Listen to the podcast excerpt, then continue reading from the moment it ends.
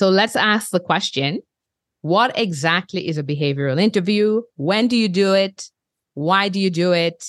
And what are some of the things you have to do? Let's start with what. What is a behavioral interview? Have you ever done one?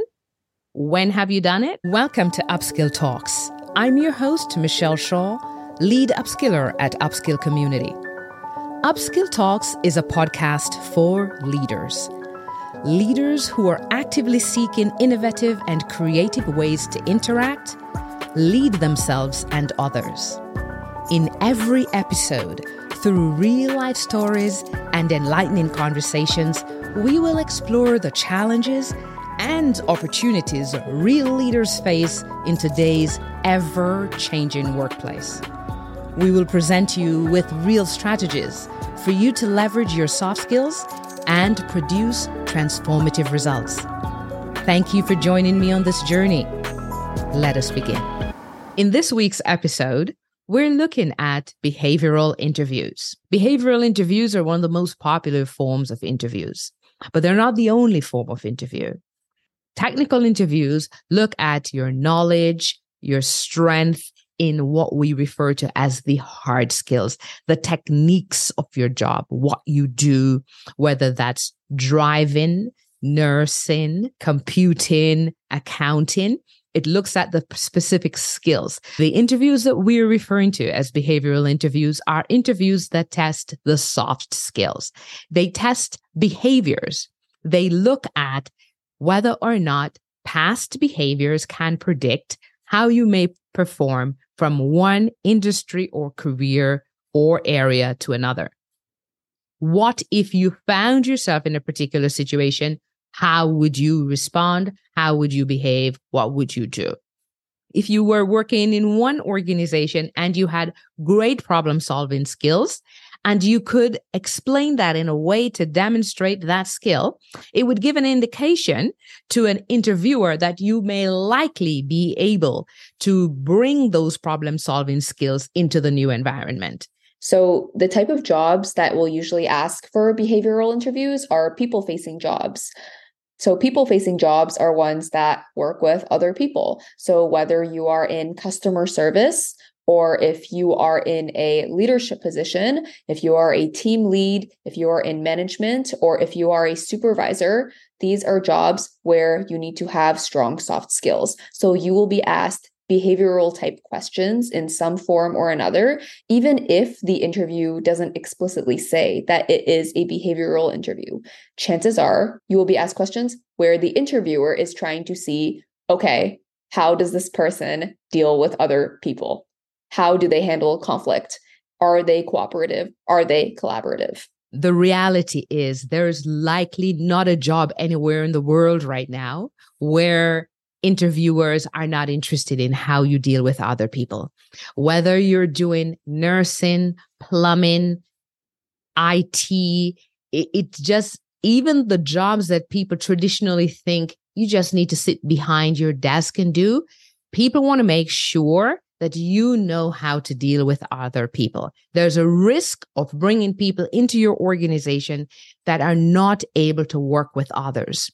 And the risk has increased in the context of greater diversity in the workplace, where it becomes even more complex and the demands and the expectations are higher. And so it's really important that you understand the value of investing time in curating your stories, brainstorming the skills you have, because the other person who may have less skills than you, less experience than you, and less of everything can practice and take you out of your seat when you least expect it. That's so funny that you say um, the person who has less experience than you, who is less qualified, but who can package it better, will be the person who can take the job, because Um, like I think I've done that in the past.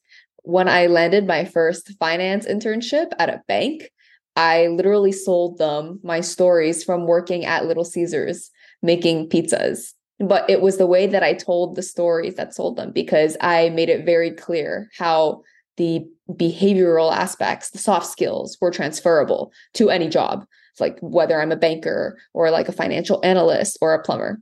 And that's absolutely critical because, yes, these skills are transferable. And one of the things that trips up a lot of people, for instance, you're going to a big bank and you're coming from a pizza place, you let your confidence get in the way and you don't feel like the experiences that you already have are worthy of this new role. And you're focusing on the role or the name of the organization rather than the fundamental skills that you are developing. We develop skills everywhere, at home, social activities, team sports, classrooms, learning environments, traveling, in the workplace, out of the workplace. We develop skills everywhere, just by reading, just by playing games. We develop skills every single place. And all of the experiences that we have, if we are clear on the fact that we are developing skills, firstly, because not a lot of people even know that this is a skill or that they have developed the skills. So if you become aware of the skills you have and understand the circumstances or the situation in which you are developing the skill, and you're able to articulate that and tell that story effectively, it doesn't matter where you developed that skill. The point that the leaders, the organizations are looking for are people who bring these skills. And you can bring them from another country. This is another thing that we notice, that newcomers to Canada bring great skills from their countries, but are not feeling like those skills are valid here. Yes, if you have strong communication skills, conflict resolution skills, teamwork skills, wherever you bring those skills from, we can support you with packaging and articulating those stories effectively to be able to compel an interviewer that you have the skills to come to their organization and support their goals. The next question I want to ask is then, how exactly do we answer these kinds of questions? What are the questions? What do they look like, sound like, and how do we answer them? The, the reason we do these sorts of interviews are, is because, you know, we're only getting the person in the room with us for, I don't know, ten to thirty minutes, maybe an hour if it's some crazy long interview process. But you know, it's a very short amount of time to choose someone to bring into your organization. It's a pretty big deal. So you're trying as best you can to get a, a good sense of who this person is and what they would be like when they are working for you potentially. Um, so you're kind of like taking little bits of information of what they've done or what they say they might do in certain situations and like extrapolating it to try to get a better sense of who they are, what they would be like. And that's because we have a lot of people who are looking for the same job. So not only do you have a little bit of time to make the determination, you also have a large pool of candidates in many cases to choose from. So it's how do you compare all of the candidates that you have, how they stack up against the role that you have, which person or persons would do the best job for you. How do we approach it? Personally, for the behavioral interviews that I've done, I just practice a lot. I think practice makes perfect. And even though the employer is trying to get a gauge of personality, sometimes if you don't practice, you can get nervous and fumble and you can come off like completely not showing what you're actually like. So I like to be very intentional with how I approach behavioral interviews. Um, yeah, so I actually I have a little story is when I was practicing for interviews and the questions were kind of behavioral oriented, like, tell me about yourself. What do you do? How would you handle this situation? I had a list of common questions and I had answers that I would rehearse over and over again to the point where you could wake me up in my sleep and I would have the answers for you. I would do it every night with my mom for two weeks, every day for an hour. So I'd practice over and over again. Um, it's probably a bit excessive, but I, for me, practice really helped. And I followed certain structures as well to my answers. Um, one that was really helpful for me was the STAR method, which we can talk a little bit more about later. So that's my experience. Because in an interview, when you're asked the question, yes, you can take a moment to think, but you don't have a lot of time to sit down and write and rewrite and edit your responses. That's the toolkit that you're going to pull from when you're asked to to share something. You can go right to that story and start from there. You don't have to do brainstorming when you're in the middle of an interview. I really like the concept of a toolkit. Um, when I was practicing or when I was rehearsing for my interviews, I had kind of a story toolkit.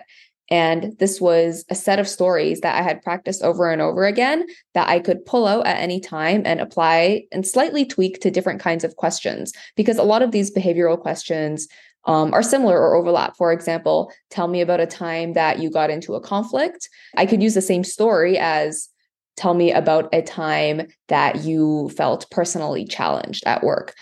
Like different forms of the same question, but they're testing kind of for the same thing, like your ability to problem solve and be collaborative. So I would have one story that I could reuse and kind of change up the details. But that story toolkit really helped me. What you are flagging up there, Flora, is that one story highlights more than one skill. And so a conflict resolution story could also be a problem-solving story, could also be people skill story, could also be initiative-taking story, could also be a leadership story. It depends on the story. So it's really important for you when you brainstorm the story to also think about what skills does this experience demonstrate. I was just going to add to the point before about how, like, in interviews, it's important to prepare, because if you like stumble upon your words that a few times, that's fine.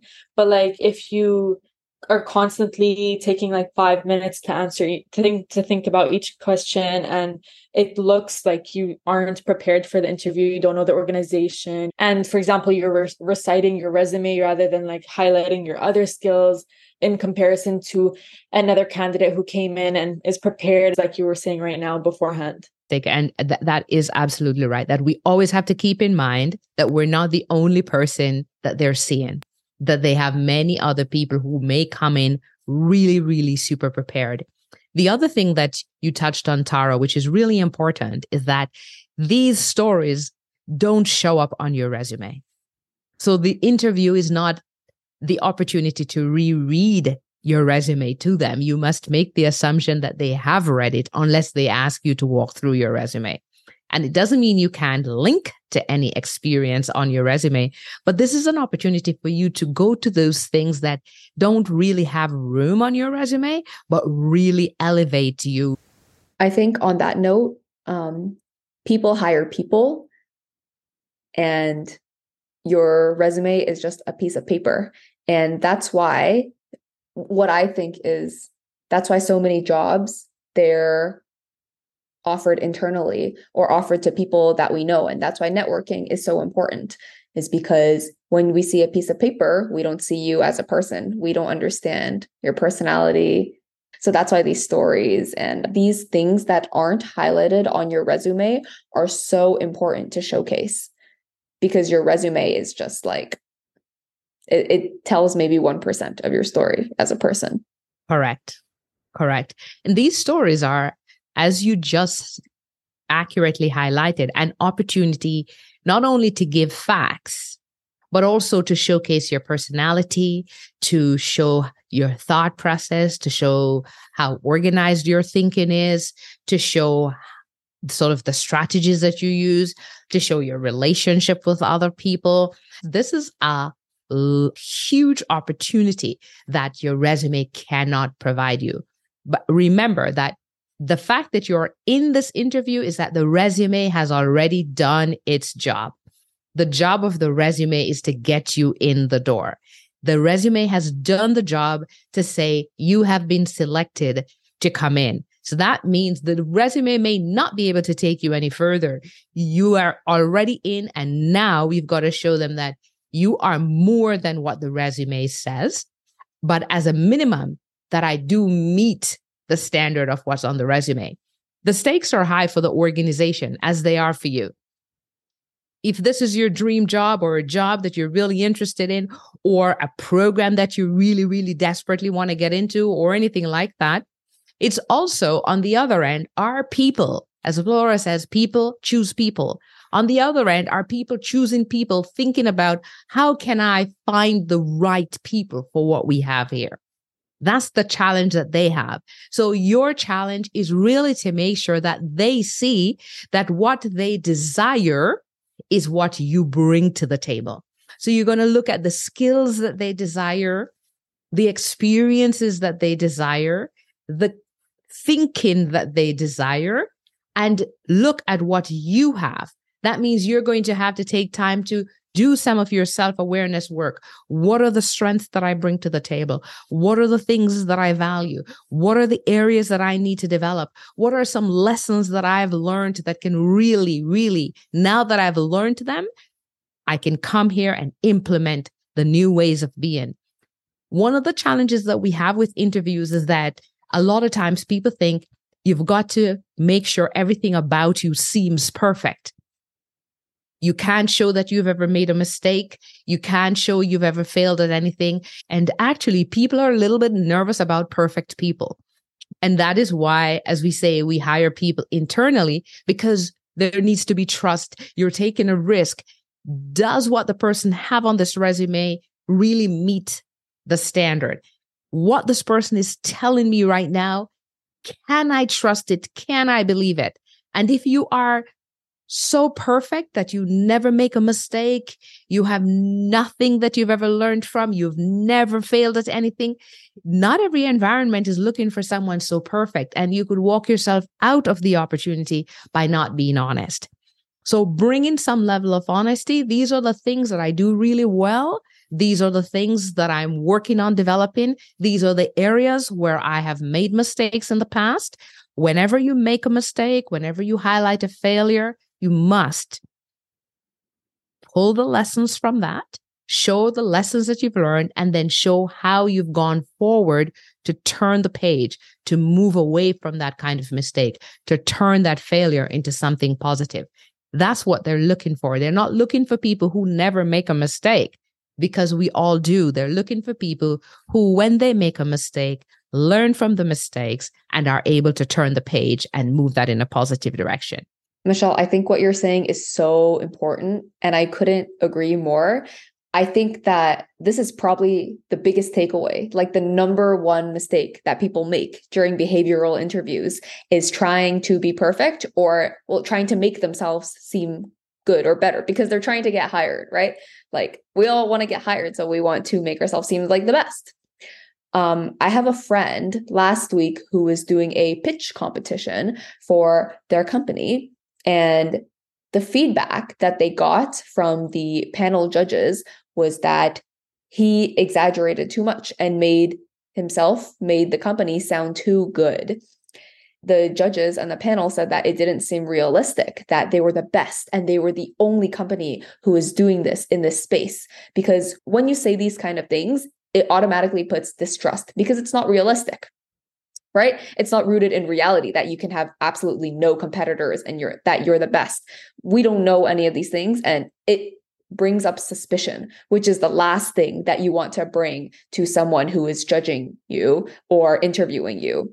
So it has the opposite effect of what you want. So that's why it's so important to kind of bring them along your journey of this is what I learned, this is the mistake I made, and this is how I got here. If you want to develop your skills and bringing your listener onto a journey, episode number fifty-six, episode fifty-seven, fifty-eight to fifty-nine are all um, an intro to storytelling. Fabulous, fabulous. And storytelling is the crux of behavioral interview. If you're not able to tell stories effectively, you will not be able to do behavioral interviews well. But every story has certain things in common. And so go back and review those stories and how we develop stories. If you really want to make sure you have a toolkit that's substantive, deep, and broad and ready to hit any behavioral interview. As Flora shared, whether you're pitching, whether you're interviewing, whether you're preparing for a program, whether you're promoting, looking at an evaluation situation where you're sitting down with your supervisor or manager to talk about your behaviors, your accomplishments, all of these are behavioral interview situations. And so you need it to get in, You needed to stay in, you needed to advance in, and you needed to get out. These are really important ways that we use behavioral interviews. So make sure you are getting really good at storytelling. Anything to add? Yeah, I think for me, something that's, uh, I think I stumbled on this idea of storytelling, like without really knowing it in interviews in the past. Like uh, for me, I was not really a person who prepared a lot in terms of like memorizing what I would say necessarily. It was more like I just kind of think about what I've done and think about what they're looking for. And it was very uh, kind of random, honestly. I don't think it was the best approach to interviews. But one thing that I think that I did well that at least worked for me in a few cases was highlighting things in a sort of storytelling format, because I thought, oh, it's just going to be boring if I tell them kind of factual things, kind of as if they're just reading my resume again. Um, so definitely storytelling is so powerful. I mean, not just in interviews, but everywhere. And it kind of sounds like the way you were describing it, Michelle, was that people should sort of have like a tool belt of various stories from their life that they can sort of pull out and use in, in different situations, whether it's an interview or something else. When we use the language of story, sometimes we misunderstand what that means and think we're telling anecdotes and we can just keep talking forever. Sometimes, you know, you have that friend where you're ha- hanging out and they start a story and that's the entire evening. That story does not come to an end. The, the value of a story is that it has a definite beginning, a middle, and an end. Every story has a very clear structure. The S in story is for the structure. And so when we come to behavioral interviews, behavioral interviews have a very definite structure. The STAR method is a really important method that's used for behavioral interviews. You may see it show up in different ways. Some people may call it the CAR method, that's context, action, results. Some people may say SAR, which is situation, action, results. Some use STAR, situation, task, actions, results. That's the most popular one. In the book we published at Upskill, we use STAR with the R squared, a capital R and a lower R, and it's situation, task, action, results, and we've added relevance. Because no point in telling a story when you cannot tell us, why are you telling me the story? What is the value of the story to the opportunity that you are pursuing? And so we've added on the R, the little R, for relevance onto the STAR method. Why do you need to know the STAR method? The STAR method is a framework that guides you to tell your behavioral interview stories. Here is the importance of this framework. It tells you when to start and where to start. So no rambling. It tells you what to cover. Talk about the situation, talk about the tasks and the targets, talk about the actions and activities, talk about the results, and then tell us the relevance. And what that means, it's telling you when to stop. That is the end. So you don't continue to talk forever and lose the opportunity because you've passed the story and gone on to rambling. I can tell you, I sat on an interview panel and had this one interviewer who was well-liked, resume was top-notch, was highly favored going into the interview. First question was great. Second question was great. Third question. And this question was heavily weighted. And this person started, answered the question, and we almost wanted to say, stop, stop, stop. You did, you did it, you did it, you nailed it, stop. And this person continued and continued and continued and continued and undid the great job that they had done at the beginning. There is a way that if you don't know when to stop, you can erase a good quality question, or a response rather, or water it down and destroy the opportunity. So not only should you know when to start, you also need to know when to stop. Most interviews provide guidance around how long your responses should be. Many interviews for competitive situations say, give us one minute. Most of them go to a maximum of three minutes. And so there's some guideline ar- around how long you should be spending on answering each question.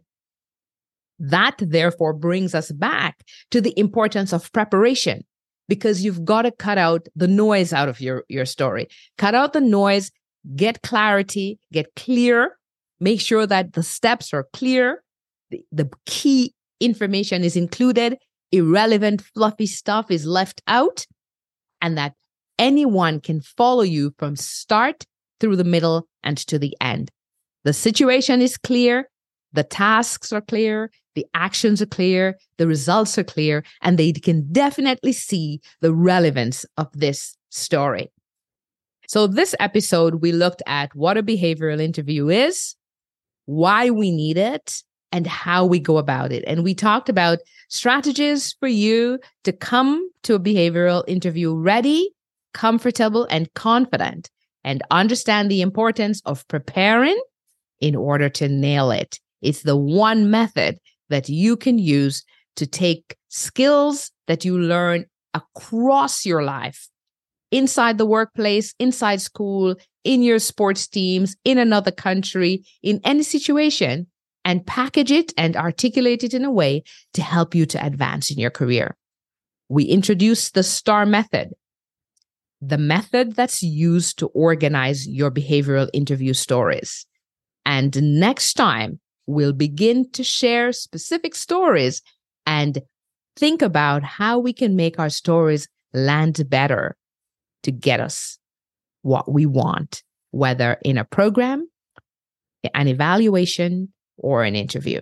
Thank you for listening to this episode of Upskill Talks. We bring you new episodes every Monday. Please take a moment to subscribe, leave a five-star rating, and a written review at Apple Podcast. Or follow us on Spotify, Google Podcast, or wherever you listen to your favorite podcasts.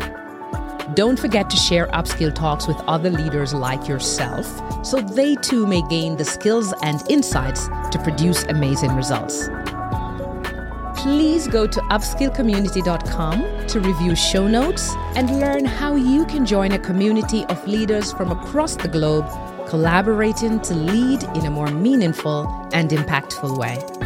I'm your host, Michelle Shaw. And again, thank you for joining me on this episode of Upskill Talks.